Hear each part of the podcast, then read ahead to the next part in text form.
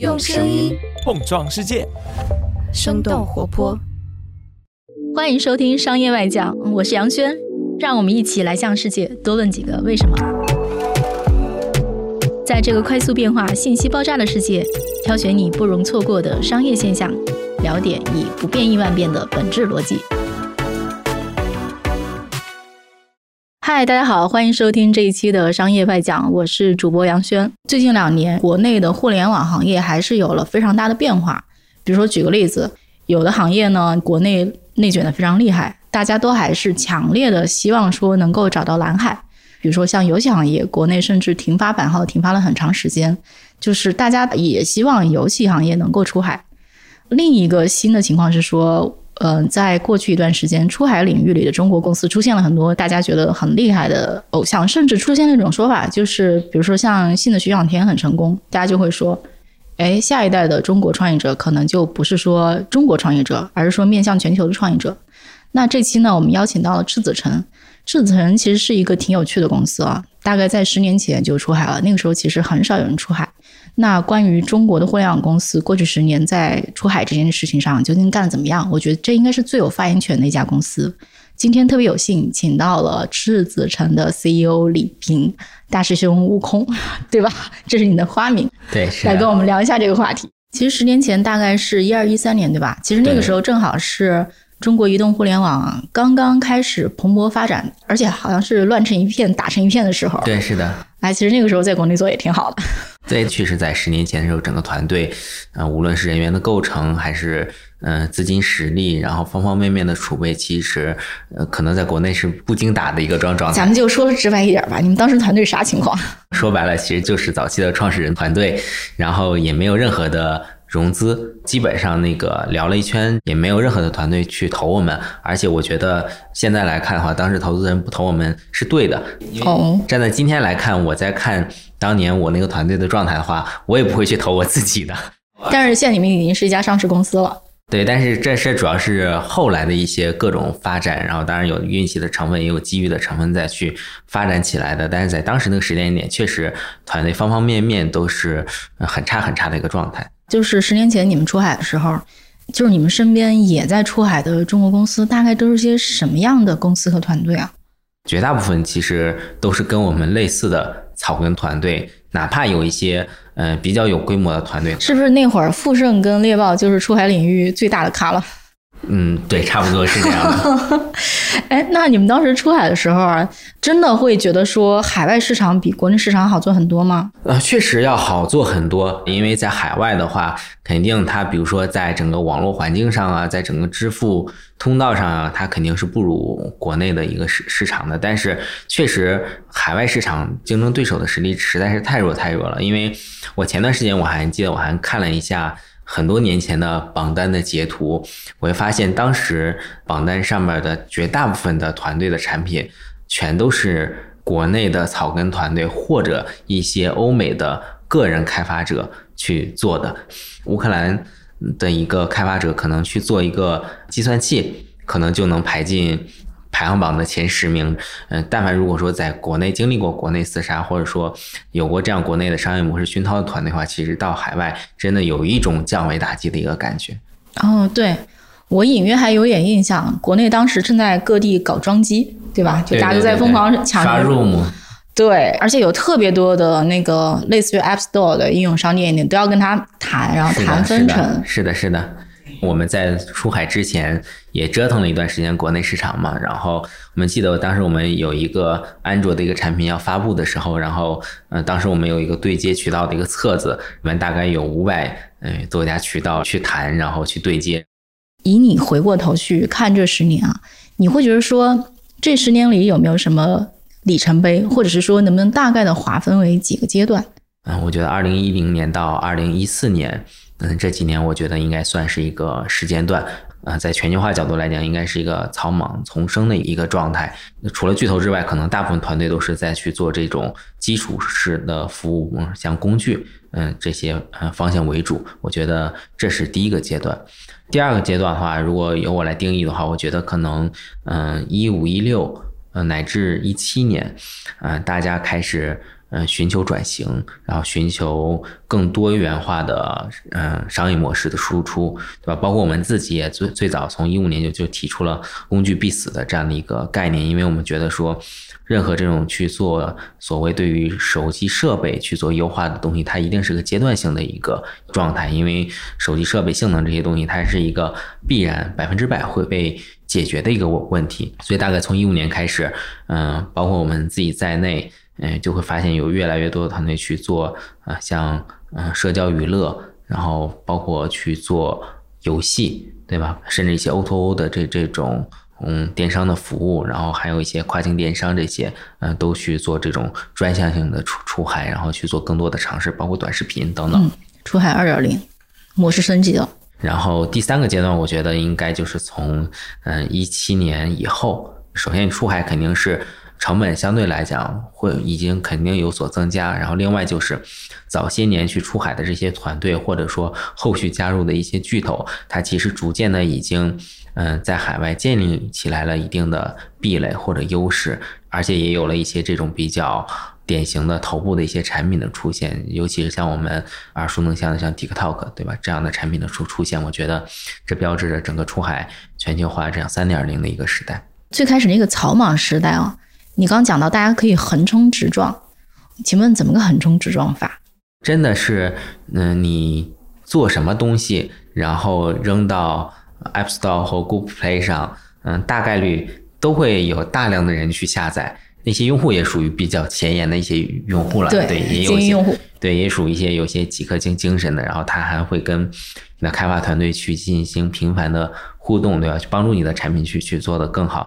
哎，那是不是就是在当时看来，就是任何产品都有优化的点，都能做？对，是的，所以就是为什么在当时草莽阶段的时候，很多都是这种为什么会形成工具嗯为主的一个时代？因为所谓工具为主，其实就是围绕手机本身的性能去做优化嘛，对吧？然后包括我们早期去做的手机桌面的产品、手机锁屏的产品，然后包括像一些对于相机的优化，然后包括一些对于呃手机文件夹的优化。等等，就是真的是你任何一个点去切入去去做的话，都能获得很多用户，而且呃评分都很高。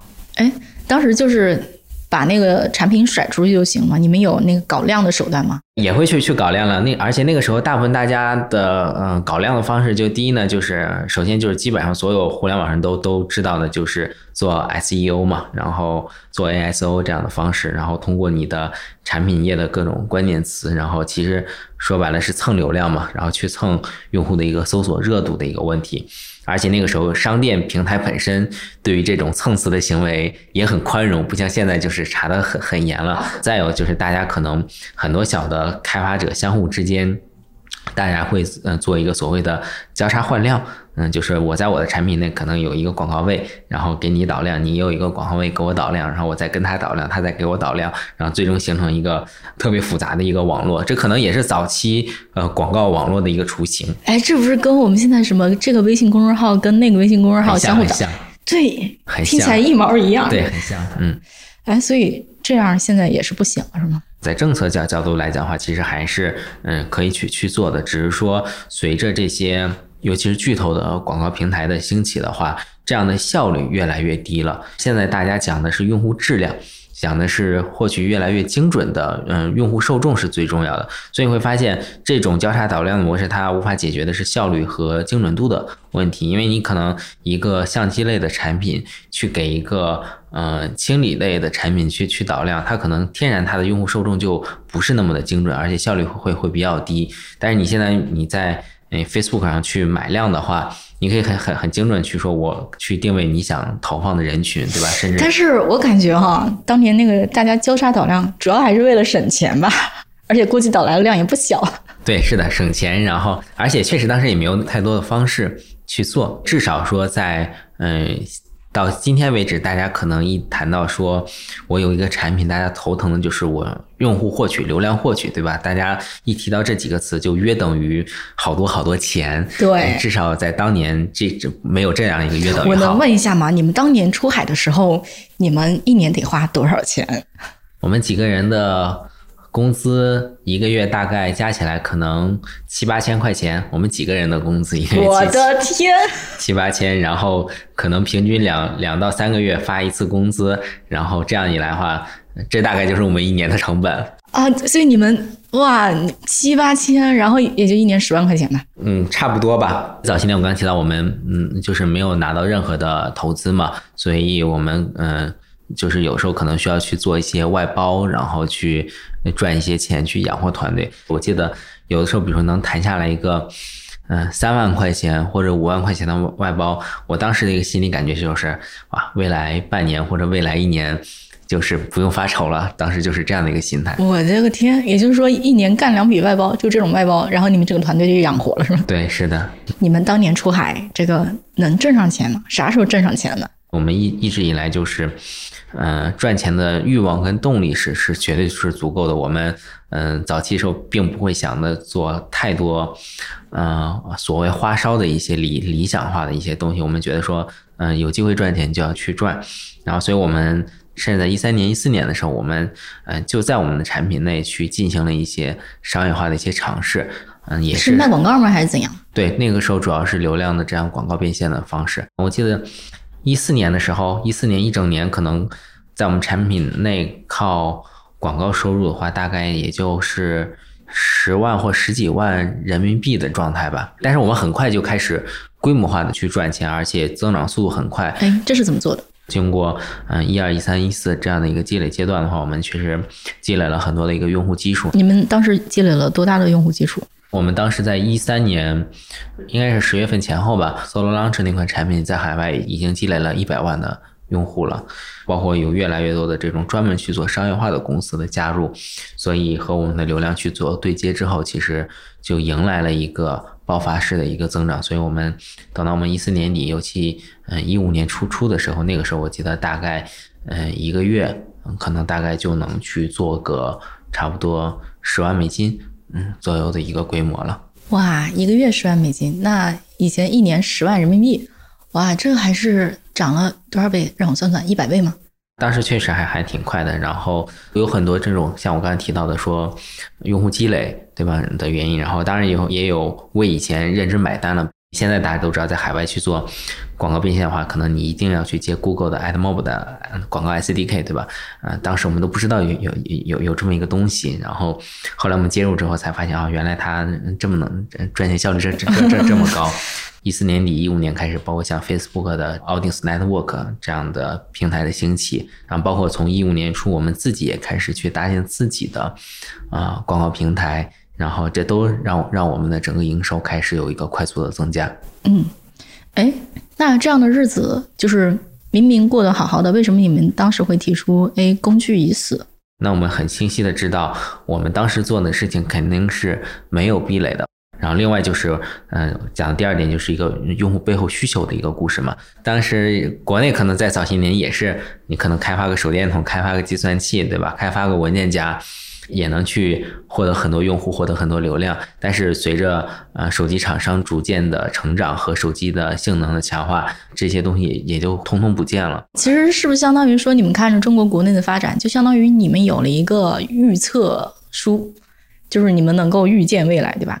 对，说预测能力可可能就就把自己描绘的有些太太高大上了，因为这个趋势，我相信很多人都能够看得到的。我们可能有点属于光脚不怕穿鞋的吧，反正我们觉得说。我们就就定义成自己能够，嗯，无意间获得这样的一个，嗯，起点，嗯，觉得第一桶金，然后站在当时那样的一个位置，觉得反正老天爷眷恋我们，对吧？我们也不怕输光了，再再重来一次。那我们既然已经认识到趋势是不这么一个趋势的话，所以就大胆的去选择去做转型。哎，所以你们当时要去做转型的时候，你们是怎么去选的？或者你们的那个转的这个？策略是靠什么去定的？我们就是想说去选择一些能够跟人跟用户更近，而并非跟机器嗯更近的一些行业。嗯，因为为什么这么选呢？因为人的需求其实是不会去被淘汰的。这可能是从嗯几十万年前人类可能就有这样的需求，它只是说它对应的方式不太一样，它只是需要在不同的平台、不同的设备上去做一个展现而已。但是我们就去说，那么下一次去转型，我们能希望能够选择一些能够去长期去耕耘耕耘的一些行业，哪怕说有一天，呃，即使是像手机这样的一个手持设备，可能都不再是一个主流的设备的时候，但是我们选择的那个行业，它背后的一个需求，呃，仍然是存在的。所以基于这点考虑，我们当时就觉得说，可能社交娱乐的这个这个方向，可能是一个比较不错的一个方向。社交娱乐那不就是腾讯的方向吗？当时肯定没有想的这这这么大了。事实上，我们当时去做选择的时候，我们也是最早是从那个陌生人社交这个角度去入手的。这是不是跟那个二零一四年像 Facebook 他们如果海外扩张很快的话，是不是也就相当于说这个熟人社交他们已经站住了？是的，好做吗？肯定是不好做的，所以我们也摸索了很长一段时间嘛。我们大概，嗯，从嗯二零一四年底，然后二零一五年初这样的一个时间点去做切入，然后，嗯，中间也经历了很多的各种各样的尝试，然后包括产品形态上的。尝试包括，嗯，在全球化市场，在选择一些重点市场耕耘的一些尝尝试。我们的整个海外的整个社交业务，大概在从一八年开始，然后就开始逐渐有了好转，然后一点点的开始走上正轨。等一下，你说是从一四年开始做到一八年开始好转？对，是的，中间有四年时间。是的，这中间这四年你们。没有动摇过吗？就是一直处于动摇当中，没没有缺过钱吗？我觉得我们创业的过程当中，其实一直都都挺怂的。哦，怎么讲？对，就是比如说你刚才问我说，嗯，有没有动摇过？对吧？可能问很多人都会回答说我没有动摇过，我很坚定。怎么可能四年都不动摇？这这不符合人性。我们一直都处于动摇的状态，几乎每天。就是恨恨不得就是一天问自己三遍，我是不是选错了？我是不是选错了？嗯，只是最终没有去摁下放弃的那个按钮啊而已。然后比如说缺钱，我我们一直都处于缺钱的一个状态，一直都属于精打细算。然后，嗯，包括像从社交角度来讲，怎么去做好从本地做好本地化运营入手，然后一点点的去把它从最底层去发展起来，而不是上来在全球去买很多量，去铺铺很很多量。嗯，这就是我们的一个实实际情况。哎，能给。大家打个比方吗，就是你们当时做的陌生社交产品，如果拿中国用户比较熟悉的产品去做对比的话，呃，会长得比较像谁？我们早期的时候其实是更多的去借鉴了像国内的陌陌和海外的听的这样的产品，但后来在在这个基础上，我们逐渐去做呃产品变变形，然后去找到了我们自己的路，比如说从最早期的这样的一个呃图文。嗯，交互的一个模式，从一六年开始的时候，那个时候其实整个音视频的技术都还不是很成熟的时候，我们就开始去转向音音视频的这样的一个交互方式，然后包括去嗯，在我们的社交产品当中去加入直播的模块，嗯，这个当时还是，尤其是在整个出海领域还是比较嗯前沿的一个一个状态。再包括我们在加入直播之后，我们又在我们的社交产品当中的话，又加入了很多这样嗯游戏互动的模块。你刚提到说一四年到一八年这个阶段，其实当时出海当时火过一阵儿，有很多那个机构，当时是专门有看出海的机构的。嗯，我当时印象很深啊，就是印度市场当时很疯狂，疯狂到什么程度呢？他们说有人拿钱去印度做生鲜电商，我当时就觉得他们疯了吧。因为生鲜电商这东西是在中国，你都在那个时点都没跑通的，因为特别特别烧钱，物流成本贼高，收什么时候能把这个钱收回来遥遥无期。那这个时候你去一个那么穷困的市场搞生鲜电商，你得赔到哪年去？但是当时就有这样的案例，我不知道你当时在那一段时间，嗯，那个是你们身边是个什么样的竞争情况？因为以前大家早期的互联网人那个时候讲的是那个，嗯。Copy to China 这样的一个状态，对吧？就是把美国模式搬到中国模式去去做，而且早期的这些互联网大咖前辈们，而且都做得很很很成功。然后后来大家随着中国互联网越来越越繁荣，第一波民族自信啊，虽然当时没有提。对，是的。然后大家就会发现说，就提出个概念叫“中国时光机”，对吧？It's time to copy China 这样一个状态。然后说把，那么就把中国模模式去搬到可能跟中国相比更加欠发达的地地区。对，大家普遍都觉得自己可以降维打击了。然后当然也也死掉了很很多团队了。而且从今天再回头看的话，其实当时有很多选择其实是是不理智的。嗯，就像你刚才提到说，在印度去做生鲜电商这样的一个事情的话，啊，它不仅仅是说生鲜电商。单一的这样这个呃商业模式，因为中国可能很多基础设施已经经过了十年的一个建设，相对来讲已经完完善了，但可能在印度到今天为止，可能还还没有建好，比如它的整个。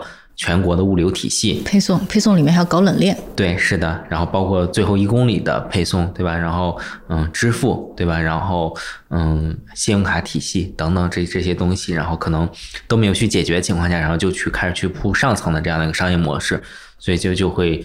有很多死的还还还挺惨的，后来遇到了像印度的这这样的一个政治环境的一个原因，然后也让早期很多去把钱，因为那个时候我记得很多人说我们去投印度不求一时，我们看的是十年之后的印印印度，但是很不幸大家没有听到十年之 之后，半途就折了。对，是的。你们当时有投资机构追着你们要给钱吗？我们那几年其实也，嗯，尤其像一五一六的时候，我们也也融了一些钱，总共融了嗯几个亿人民币的这样这样的一个一一个规模。看着当时大家一个疯狂投资的状态的话，其实我们自己并没有想好说，嗯，我们是否需要融那么多钱，以及融到这个钱干嘛？干啥？我们愿意做长期的坚坚持，嗯，但是我们嗯不想说去赌一把，赌赢了就。就那个单车变摩托，然然后赌输了就就就退场拉倒的一个状状态，嗯，这这也跟这说扯得远一些，可能也跟公司的文化价值观有有关系。我们公司的文化价值观其实是的定义是希望公司可以一直活下去，生生不息，所以活着是是是我们的一个底层的一个驱驱动力。然后说好听点，可能就是稳扎稳打。然后所以在真正业务推进的时候，嗯。并没有去烧很多钱或花花很多钱。比如说，你们去做海外市场那会儿，有现在回过头去想，有值得花钱的地儿吗？嗯，如果有些地方我们去花钱的话，肯定是可以更好的去助力我们在快速的发展的。嗯，我们现在已经成功去拓展的市场，比如说像嗯东南亚，然后像嗯中东，其实当时稍微大胆一些，多多花些钱，对吧？然后多积累一些流量，然后让本地化团队更加壮大一些的话，可能。也没问题，而且可能会做的速度更快一些，嗯，包括一些呃发达市场，当时在去做欧美跟日韩之前，我们是，嗯，内部是犹豫过的，呃，但是实际等我们做做了之后，会发现，嗯，问题可能也不大。所以你刚问我说有值得花钱地方吗？那那一样嘛，就是时间跟金钱，它其实有时候是是一个等价物的一个关系嘛。所以在当时就是花钱买时间，对吧？就会发展的快一些。是的，是的。比如说你刚提到了。比如说东南亚市场，然后也提到了发达市场，哎，这两类市场就是你们就是跑下来会觉得说他们有明显的差距吗？差距还是挺挺大的。首先就是，比如东南亚市场，嗯，大家可能嗯熟悉这个行业或者较为熟悉这行业都知道，它是一个新兴市场。新兴市场意味着它的嗯发展速度快。然后人口，嗯，结构相对来讲比较年轻，但同样对应的，它可能整个，嗯，对于付费的这样的一个习惯呀，然后可能都不是那么的成熟啊，手机性能啊，对吧？这些可能也也都会比较差一些。另外就是像，嗯，东南亚市场，包括我刚才提到的中东市场，嗯，在很多这种新兴市场当中的话，它又有很多相对来讲涉及到这种，嗯，地域文化，嗯，甚至宗教。方面的差异也都是需要去额外注意的，因为欧美市场相对来讲还是一个比较啊开放自由的一个市场，而且我们也相对比较熟悉，就是的，中国人还是很了解美国。对，因为我们过去一直都是在学习美国嘛。那比如说每个市场如果不一样，像你们切入和当时跟你们一块出海的公司，大家的切入的 trick 是什么？一呢，就是我们基本上我们所有的产品都是针对于。当地市场去做好了这样的一个本地化的这样的一个嗯适配的一个工作，这个适配它不仅仅是在什所谓的产品 UI 层面上的一个适配，还有很多你的内容的搭建，然后包括和当地的这些团队的配合，甚至你的本地化团队的建设。你刚讲的，比如说哈本地化的内容，嗯，是说类似于比如每个。地方都有他们类似于那种 MCN 吗，或者是什么的？这是最基本的了，对，这是最基本的。然后同样，你能讲点进阶的？还有啥？同样的，比如说你在当地可能需要去做很多当地的一些运营活动，然后去达到你在当地的一个嗯宣传呀，包括在当地通过本地化运营得得到的一些和你的用户深度参与的过程。比如说你在中东地区，可能你要去注意到它的斋月，对吧？然后可能要注意到它的一些文化禁忌、宗教禁忌的事事情。那可能在泰国的时候，我们在泰国可能就会去围绕泰国的很多这样的这种 DJ 啊，然后包括很多他的。音乐创作者去创作很多他当地的一些泰国风情的一些歌曲或或者一些呃娱乐节目哦，是因为泰国的时尚业、音音乐业业很发达，对吧？而且曼谷还挺时髦的。就是这么多国家，我不知道你们当时是进了多少个国家？我们现在基本上其实可以算是一个全球化的嗯一个产品分布了。然后从最早期。嗯，相对来讲比较擅长的中东区域和东南亚区域，现在后来经过过去这两年对于像北美、欧洲、日韩这方面的拓展，然后我们现在来讲都是做的都还比较不错。非洲地区我们相对来讲还没有怎么去去去做。按你们进的这些区域，挨个儿跟听众们讲讲，就每个区域大概你们是怎么搞的？然后在这个区域什么样的做法是那个试验下来是最有效的？举几个例子吧，比如说我们还有还去年还在日本，我们当时是跟日本的嗯足球队去主办了一个足球联赛，然后当时是在我们。嗯，Miko 这款产品当中，然后去通过用户的投票，然后最终去选取了三个女主播，然后是可以跟随球队去做整个赛季的随队表演的。这其实一方面有他本身的粉丝的一个追随，另一方面他又可以进一步的去扩大他的影响力。最终我们会发现，在当天那个整个足球联赛决赛的时候，Miko 当日的。呃，日新增和它的日活跃都是它在过去，呃两年去拓展日本市场时候达到了一个最巅峰的一个状态。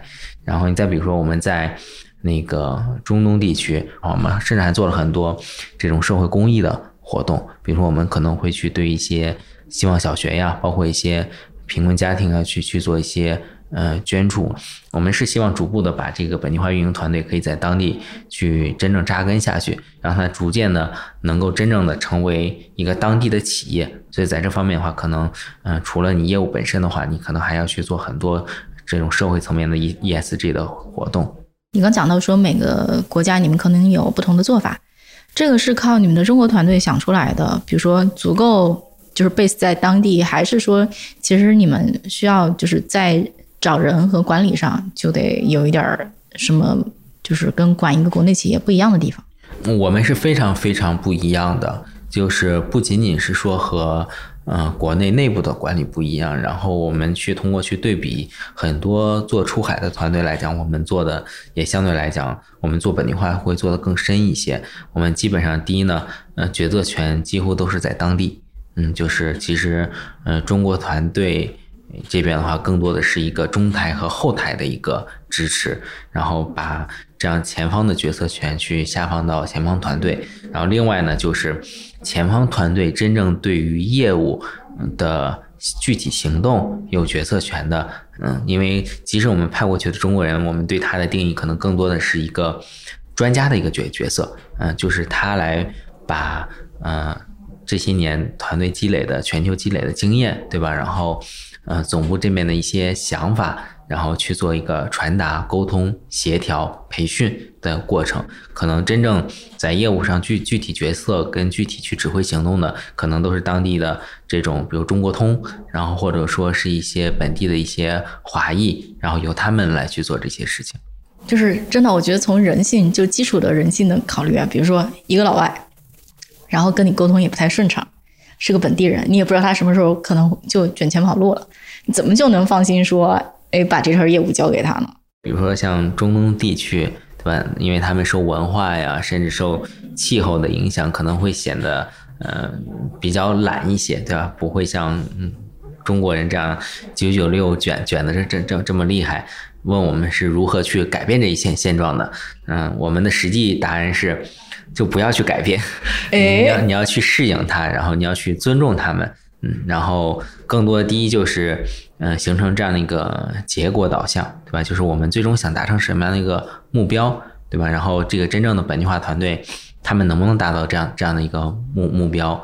然后在这个过程当中，把要达不成呢？就比如说你们每个 Q 的那个 KPI 都完不成，那他一定他一定是是是有他的一个这个呃赏罚的一个制度的嘛，在这个过程当中，你把去制度去去定好就就好了。然后另外就是那个呃，我们还还会去给当地去做一些这种企业的呃这种文化价值观的一些呃宣传，就是说白了，我们也是说我们不把它当做外人嘛。比如说，随便举个例子。Uber 当年给自己中国团队的文化价值观洗脑是很成功的。我们中国公司去给，比如我们要进入的那些国家的团队 去搞文化价值观洗脑，怎么搞啊？能不能行啊？我们认认为去宣传那个文化价值观的一个最重要的一点就是尊重和信任，嗯，这个是很重要的，而不是所谓的这种 PUA，对吧？我们去选择去信任一个团队的，我们允许你犯错。那你就嗯，真的是要真的信任他，并且允许他犯错的，而不是说他在执行过程当中，你还在一直指手画脚，然后去处处的去给他去使使绊子。你允许过的海外团队犯的最大的一个错是啥？没有犯过什么所谓的嗯致命性的错错误，无非就是少赚了一些钱钱，其他的小错就可能嗯有有很多很多了，比如说去跟当地的一些工会。或者一些 MCN 的机构去对接的时候，比如说一些政策啊传达上的一些失误，嗯，比如说在一些呃 MCN 在选择一些续约合作的时候，对吧？然后没有很好的去做那个跟进，然后导致它的一个流失等等这些东西，这些错误其实你想想看，在国内嗯做相同业务也一样会会会出现的。不要因为它是个嗯海外的当地团队，你就把这个问题。放大化，对吧？你就就引申出说，这这个团队是某某国家的人就是不行，对对 对，不能这样。对，就就平常化去对待他就好了。我们刚才讲了，就是第二个阶段，从一四年大概在一八年左右。如果我们现在去看，就是第三个阶段的话，你会觉得说，从第二个阶段走到第三个阶段，嗯，对公司提出了新的挑战是什么呢？以前可能做国内市场的时候，别人都会去问你做这个事情，腾讯做了怎么办？对对吧？那可能现在做海外的时候，嗯，虽然嗯不用完全去担心巨头跟巨头的竞争，但是也要把这个因素去去考虑进进去了。有时候我们都会忽略业务本身，嗯，就是我们会忽略我们现在嗯具体在做一个。具体到某一款社交产品，因为我们觉得说具体到某一款产品的时候，这个产品它终究会有它的一个生命周期嘛，它终究会有它衰落的一天，所以我们更看重的是说我们在海外的这样的一个海外的执行力，对吧？本地化的团队的搭建能力，就是你们觉得说现在团队比产品重要？对，是的，我们一直认为团队比比产品重要。你会发现我们一直在转型嘛。之所以能支撑我们转型背后的原因，核心是我们的组织管理能力，团队比较稳定。对，团核心团队比较稳定，然后大家的呃认知是一脉相承下来的。我们内部的整个核心团队的流失，嗯，也非常少，非非非常少。然后内部的管理风格也不是那种嗯所谓的嗯嗯标准的那种所谓沙发决断型的，说给你一个机会三个月。干一下，行就行，不行就就就滚蛋的一个状状态。哇，好多公司都是这样的。我们选人会很谨慎，嗯，甚至有些对于一些关键岗位的时候，管理层甚至合伙人级别的人，可能都会一起去反复的去面试，然后最终来选择是否让他进来。但进来之后，可能，嗯，哪怕他短期甚至中短期内没有做出成绩，我们可能都会给他，嗯，试错的一个空间，让他去继续去去做。嗯。哎，但是这个可能跟大家的一个直觉就是有点相悖啊。首先，即使是出海做互联网社社交或者游戏，这几个行业的可能认知都是说，它可能还是挺追求速度的，这是第一个认知。第二个认知是说，比如说哈，你像当时大家去东南亚、去印度，从一四年到一八年开始，就这个阶段，就出海人也变得很多了。如果你认为你两个月或三个月就能把它做成的话，我反而认为它它不是一个好业务。如果它真是一个好业务，比如说一个业务它是一个长达十年或十五年的业务，你早进去嗯一年，早进去两年和你晚两年，可能最终你吃到的一个机会的一个红利，可能最终相差不是特别大。回到刚才在选人和用人的角度来讲，因为你反反复复不停的换人。你才是真正的去丧失了你可以最终把这个壁垒去建立起来的一个嗯时间优势，对吧？可能你本身就需要三年的时间去沉去沉淀去去打磨，去让这个人让这个负责人去去成长。结果你三年的时间换了十十个负责人，那可能你最终什么都没有做下来。嗯，就是对人还是要有耐心。对，是的。哎，比如在中国市场能够看到说流量的成本就是每年都是一个新的价格，我不知道在海外市场是不是也是这样。流量逐渐变得昂贵这个事情，几乎在国内海外都是一个必然的一个现象。哎，能举个例子吗？现在跟三年前比，这个价格有一个什么样的变化？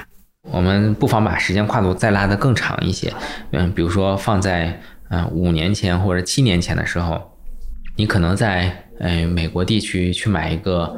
嗯，重度的游戏用户可能大概需要花三美金到五美金，这个当时大家已经觉得说非常贵了，然后就觉得那个三十块钱五美金对吧？对，就觉得说这是大公司才能干的事情。但是你现在第一呢，你可能呃第一想买那么多用户可能都都买不到。第二，大家就像我讲到，大家已经从当初的由规模开始追求质量的角度来讲的话，现在可能买一个重度游戏的一个精准用户的话，从转化成本角度来看的话，可能需要一百美金或者两百美金这样一个状态。然后游戏的回收周期可能会从早期的一个月或者三个月，现在我听说现在有些游戏的回收周周期可能需要十八个月，嗯，这么长的时时间，所以你就会发现它的流量成本真的是越来越高。因为你们出海十年了。然后呢，这个经验肯定特别多。我其实想带那个这些想出海的公司，呃，问你们一下，嗯，我们现在总结起去看一下出海这个事儿，最可能踩的几个坑是什么？最容易犯错的几个地儿是什么？嗯，第一呢，我觉得一定要嗯想清楚，说你的业务是否真正是一个适合全球化的业务，适合这话怎么讲？适合去出海，对吧？以及嗯，当地区域是否支持你这么做？比如说刚才讲到的去印度地区去做生鲜电商这个事情，对对吧？确实不太合适。对，选择业务时候一定嗯要谨慎又又谨慎的去选择去。第二个就是嗯一定要去重视每个国家的法律法规。政策监管越来越趋严，然后用户的隐私保护啊，包括当地的数据备份呀这些东西。你讲这个隐私保护是不是特别，尤其指类似于像欧洲这样的地方？对啊，欧洲像 GDPR 已经执行好好好多年了，但我了解到身边一些比较小的创业团队，到现在还没有把它当回事儿的。嗯啊，对，真的有有这样的。哎，所以就是这个后果能有多严重？因为很多团队没有当回事儿，他总觉得说自己还小，无所谓，但是。你真正这方面如果做的不是合规，然后你有一天你真的在当地做成了，然后恰巧也查到你了，那你过去几年的所有的努力都付之东东流了。像连 Google 这样的国际化巨头，在在隐私方面，在欧洲大概已经输了几十亿、几百亿的赔款了。当然，现在肯定也需要去考虑到，嗯，一些这种嗯地缘政治的影响了。你很简单，比如说你现在去选择去做印度市场，嗯，可能真的不是一个。很好的选择，因为基本上每隔一段时间，嗯，印度政府就会去下架一批中国的呃产品，互联网产品。它现在其实也没有说，呃，说是中国的互联网产产品不允许上架，对吧？它只是说它下架的这些是危害了国家安全，只是说大家一总结会发现全是中国的产品而已。所以那就类似于像印度的这样的国家，肯定一定要谨慎一些。哎，最近几年因为疫情的影响，大家都不太讨论这个事儿了。但是再往前倒，其实印度下架中国产品是引起了轩然大波的。对这些方面还真的是需要去注意一些。但大部分的区域目前来来讲的话，就是还还是不错的。然后整个大的全球化这样的趋势肯定也是不可逆的。如果去按区域去看啊。你自己比较看好哪几个市场？这个一定还是要去结合你的具体业务，对吧？如果你短期内就需要很好的基础设施去做底层支撑的话，那肯定是发达市场肯定相对来讲是更好做一些的。如果说你嗯需要相对来讲，嗯你你打的点是差异化，搭的是本地化的差异化的话，那可能像东南亚甚至中东这样的新兴市场可能更适合。本地化做得好的公司跟本地化做得不好的公司啊，就根据你的观察，究竟差距会差在哪儿呢？嗯，一方面就是它对于嗯产品的这样的一个本地化的适配能力吧，比如说在嗯内容的配送上，嗯可能第一呢，你都没有去做当地人真正喜欢的内容，甚至在语言方面只是简单的机器翻译，对吧？Google Translate 的这样的一个翻翻译，嗯，就就搞定的一个事情。然后第二呢，就是你如果没有一个真正去搭建一个真正的本地化的团队去做当地的本地化的运营，去做本地化的这样的一个配合你的业务去做推进的话，那你基本上就属于一个。遥控的一个状态，对吧？啊，那边用户到底嗯用没用，怎么用的？他们到底实际上有有什么样的问问题？可能你能够去了解的渠道是非常少的。嗯，咱们可以用几个具体的案例来讨论一下。比如说，为什么像 Grab 这样的本地公司能够比外来的 Uber 或者外来的滴滴都做得好？这是为什么？嗯，嗯首先拿嗯 Grab 来来讲话，它在东南亚地区很多都是它的当地团队。嗯，再去做决策、做做执行，其实有点像我们再去做海外团队的一个思路了。但是我们看 Uber 的话，其实包括 Uber 早些年去在中国市场的时候也是一样，基本上就是很多都是，比如说，嗯，总部指挥，对吧？可能甚至总部去派过来一个 GM，在当地去组织的一些核心团队，可能也都是这种常青藤毕业的这样的精英团体组成的。这些团体可能在。早些年的时候，我们去做全球化市场没问题，或者说在做一些发达市场的时候也没问题。但是像一些外企去做中国市场，还是说，嗯，在做东南亚这些新兴市场的时候，我是觉得接地气的能力是是是不足的。比如说像那个 Shopee，对吧？就是 C C 的这样的一个电商平台，它在东南亚去做发展的时候，你就会发现。嗯，Shopee 在整个东南亚，因为它的团队整整个执行团队也都是非常 local 化的，所以它你仅看它打的广告，嗯，都非常的接地气，对吧？就就有点儿嗯中国拼多多的这这样这样的感觉，对，是的。哎，它怎么个中国拼多多法？然后它的对手是怎样的？可能很多人会把它去跟那个 Lazada 去去去做一个对比，去去做竞争嘛？对对，就后来阿里买的那家嘛。对，然后 Lazada 成立的时间比它更早。然后，但是德国那对兄弟搞的那公司，对，但现在来看的话，可能 Shopping 它至少从目前来讲，它的流量份额会更大一些。从执行团队角度来讲的话，他们就是一家东南亚的公司，对吧？然后他们再去做，呃，东南亚这些国家的时候，用的都是非常 local 的团队，嗯，就它不是一个 Shopping 一个统一版本，它不同国家都有它不同的版本。但是 Lazada 它可能虽然是在做东南亚，但可能还是一个。嗯，欧美式的一个打法，一个标准的一个产品，一个标准的平台，统一的去推广，包括那个去做商家吸引的时候，可能还会嗯定位的会比较高端一些，这样可能也是它的一个战战略方向了。但是从结果来讲的话，因为它早期对于嗯商家的选拔，嗯要求会比较严严格，入住的条条件。嗯，会会比较严严格，尤其早期的时候都是邀请制的，我邀请你来，你才才能来来我这这开店。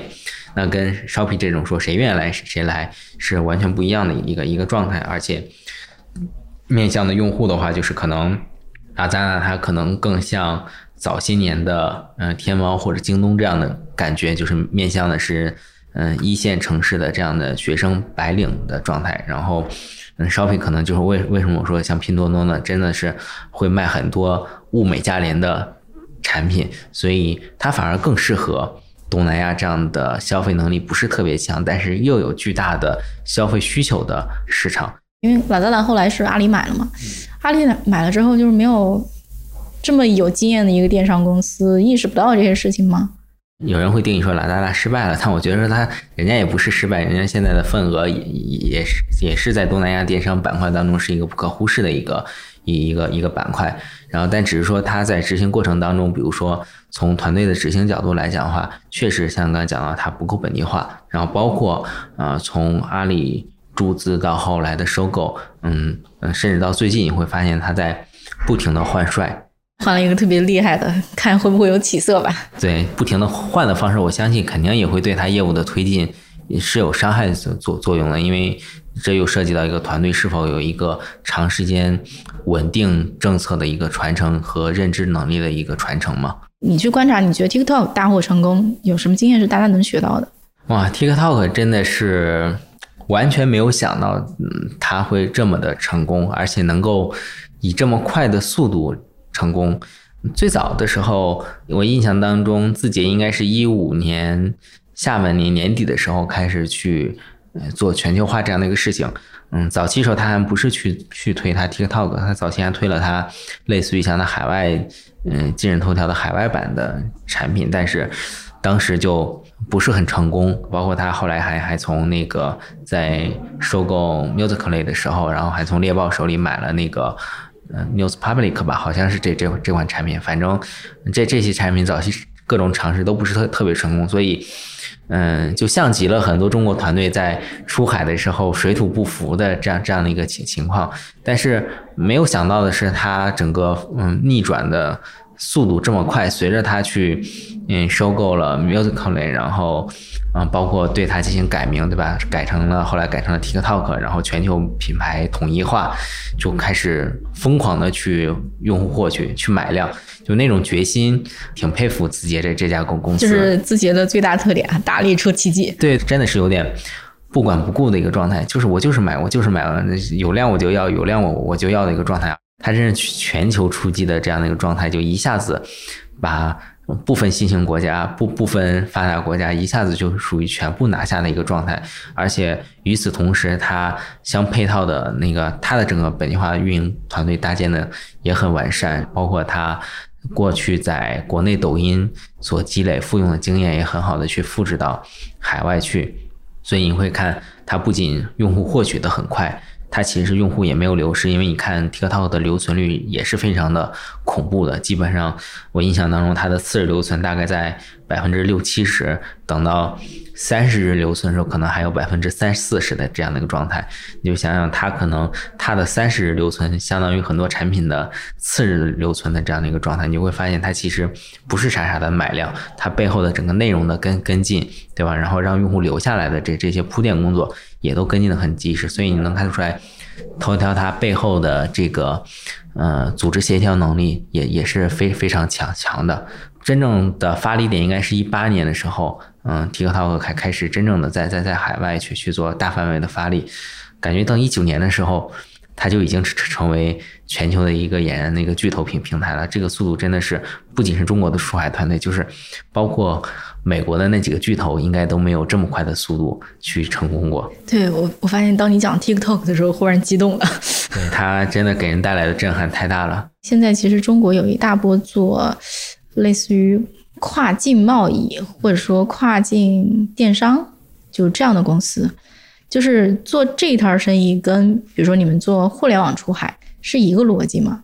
还是说有相似之处吧？嗯，因为很多中国去做嗯跨境电商的这部分人的话，因为第一呢，就是比如说涉及到一些。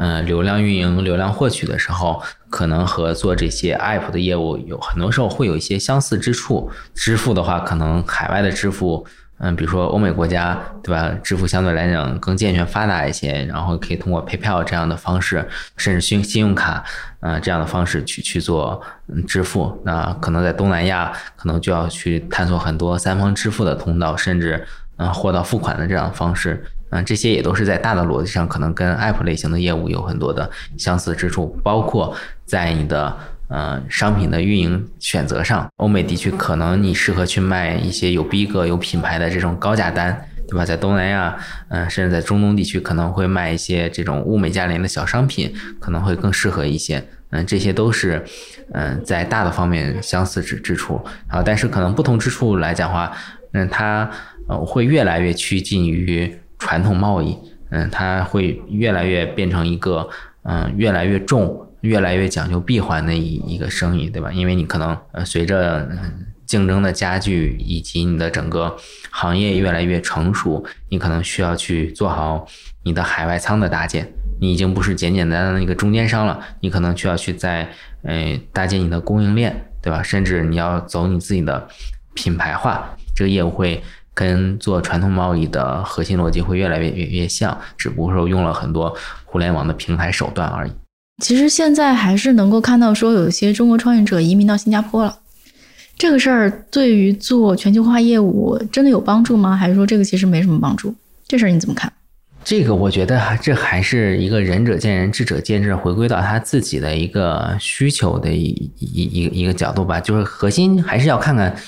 移民新加坡到底想解决什么问题？什么样的一个问题？所以移民新加坡能解决什么问题呢？我了解到的话，可能有些人去嗯、呃移民新加坡，比如说是想规避所谓一个中国人这样的一个身份的一个问题，身份问题因为可能有一些过于担心当前的嗯、呃全球的这样的一个政治局势对吧？觉得说中美会不会脱钩？那这样我我作为一个呃中国人的身份，可能就很难去开展全球化的业务了。但是，嗯，大家总觉得说新加坡这样的一个相对相对来讲中立的国家，肯定，嗯，它即使当年在冷战时期，它它其实也是在在做全球化的一个生意嘛，所以很多人可能是是这样考虑的，嗯，但我觉得。嗯，这样考虑可能也本身也没有错了，但是嗯，这也是一方面吧，因为你还要看你你背后嗯方方面面资源的搭建，对吧？因为比如说你你解决完你的身份问题之后，你的资金来源来自于哪，对吧？你如果说你只是你个人的身份变更了，对吧？你的团队都是在国内，对吧？你的资金来源还是在在在国内。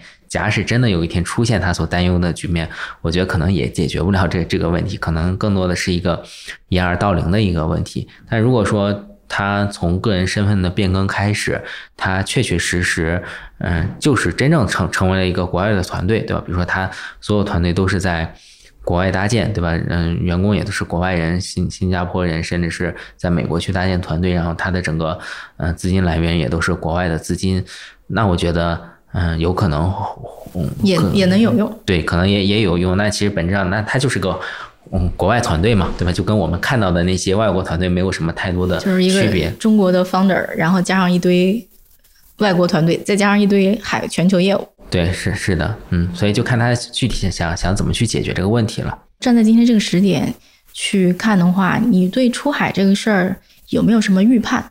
虽然现在大家很担心，嗯，一个所谓的局势的一个问题，但我还是坚定的认为全球化这个趋势是不可逆的。所以，嗯，我觉得将来，尤其是中国团队，嗯，在去做嗯商业决策的时候，一定是要有一个全球化视野的。从最开始就要考虑说，嗯我要不要去去做全球化这个事情，对吧？什么时候去去去做？但是同时，肯定整个全球化的竞争也会越来越激烈，嗯，越来越讲究的是精细化运营，越来越讲究的是你这个团队打巷战的能能力，然后越来越讲究的是你差异化竞争的特点。如果分领域或分行业来看，就是说中国不同的领域和行业在出海这件事情上，嗯，是不是也也存在差异？就是说有的机会会大一些，有的机会会小一些。会有一些差异吧，嗯，但我觉得比如说你最觉得最应该做、应该出海的是哪几个领域？先说哪些没必要再出海了，比如早期的这些工具，对吧？我觉得就肯定就就没有必要再再去出海了。同时呢，像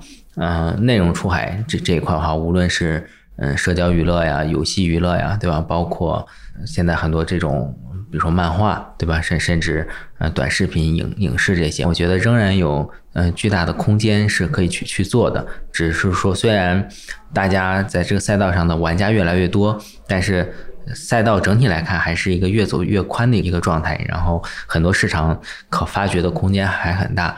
然后其他的话，包括后续未来几年可能会有一些这种更大的科技性的一些出海，对吧？比如说一些嗯、高端的一些制造业，然后包括一些这种生命科学的一些东西，可能是在五年或十年后去去有去有这样的一个发展。本身可能还是看自己这个领域的竞争力。举个例子，比如说像过去几年中国手机出海非常成功，再包括像现在新能源车，其实也都在去做海外市场。对，是的，现在基本上可以看到嘛，就中国的制药领域里面，抗肿瘤药进展还蛮大的。一旦当我们比如说有一些能全球卖的产品出来，嗯。那估计还是挺有竞争力的。对，其实就是一个正常的一个商业发展。抛开全球化或出出海这个词的话，就第一，当你的嗯、实力足够的时候，你肯定是需要往外去去扩张的。呃，当你你原有的固定市场的一个需求被满足的时候，嗯、供大于需的时候，你肯定需要找新兴市场去满足你的新的一个增长点的。然后，当你在嗯、低端、中低端已经占领绝对优势的时候，那一定要去冲击你的高端品牌，这是几乎所有的一个商业呃都会去做的事情。对，本质上就是咱们什么领域强，咱们什么领域就能出海。互联网能出海，也是因为说中国互联网强嘛。对，它就是一个视视差的一个结果。嗯，好的，我们那个做了一个非常高度总结的概括。好的，那今天我们就聊到这里。好呀，谢谢轩老师，谢谢轩老师，谢谢李老师。另外，也欢迎大家加入商业外将的听众群，分享你对我们内容的看法，或者呢，也非常希望能够获得你推荐合适的话题或者合适的嘉宾来跟我们一起聊聊。那入群的方式呢，是在生动活泼的公众号里回复“商业外将”，外呢是英文的外，然后就可以扫码入群了。这期节目就到这里，关于这期节目大家有什么想法，都可以在各大平台给我留言。小宇宙、苹果 Podcast、喜马拉雅。如果你喜欢本期节目，也欢迎推荐给你的一到两位朋友，或者给我们打赏。也欢迎大家关注我们的公众号“生动活泼”，声是声音的声。另外，也感谢上亿外将幕后的小伙伴，包括监制 Amanda、剪辑 Kurt、设计饭团、运营刘瑶。感谢大家的收听，我们下期节目再见。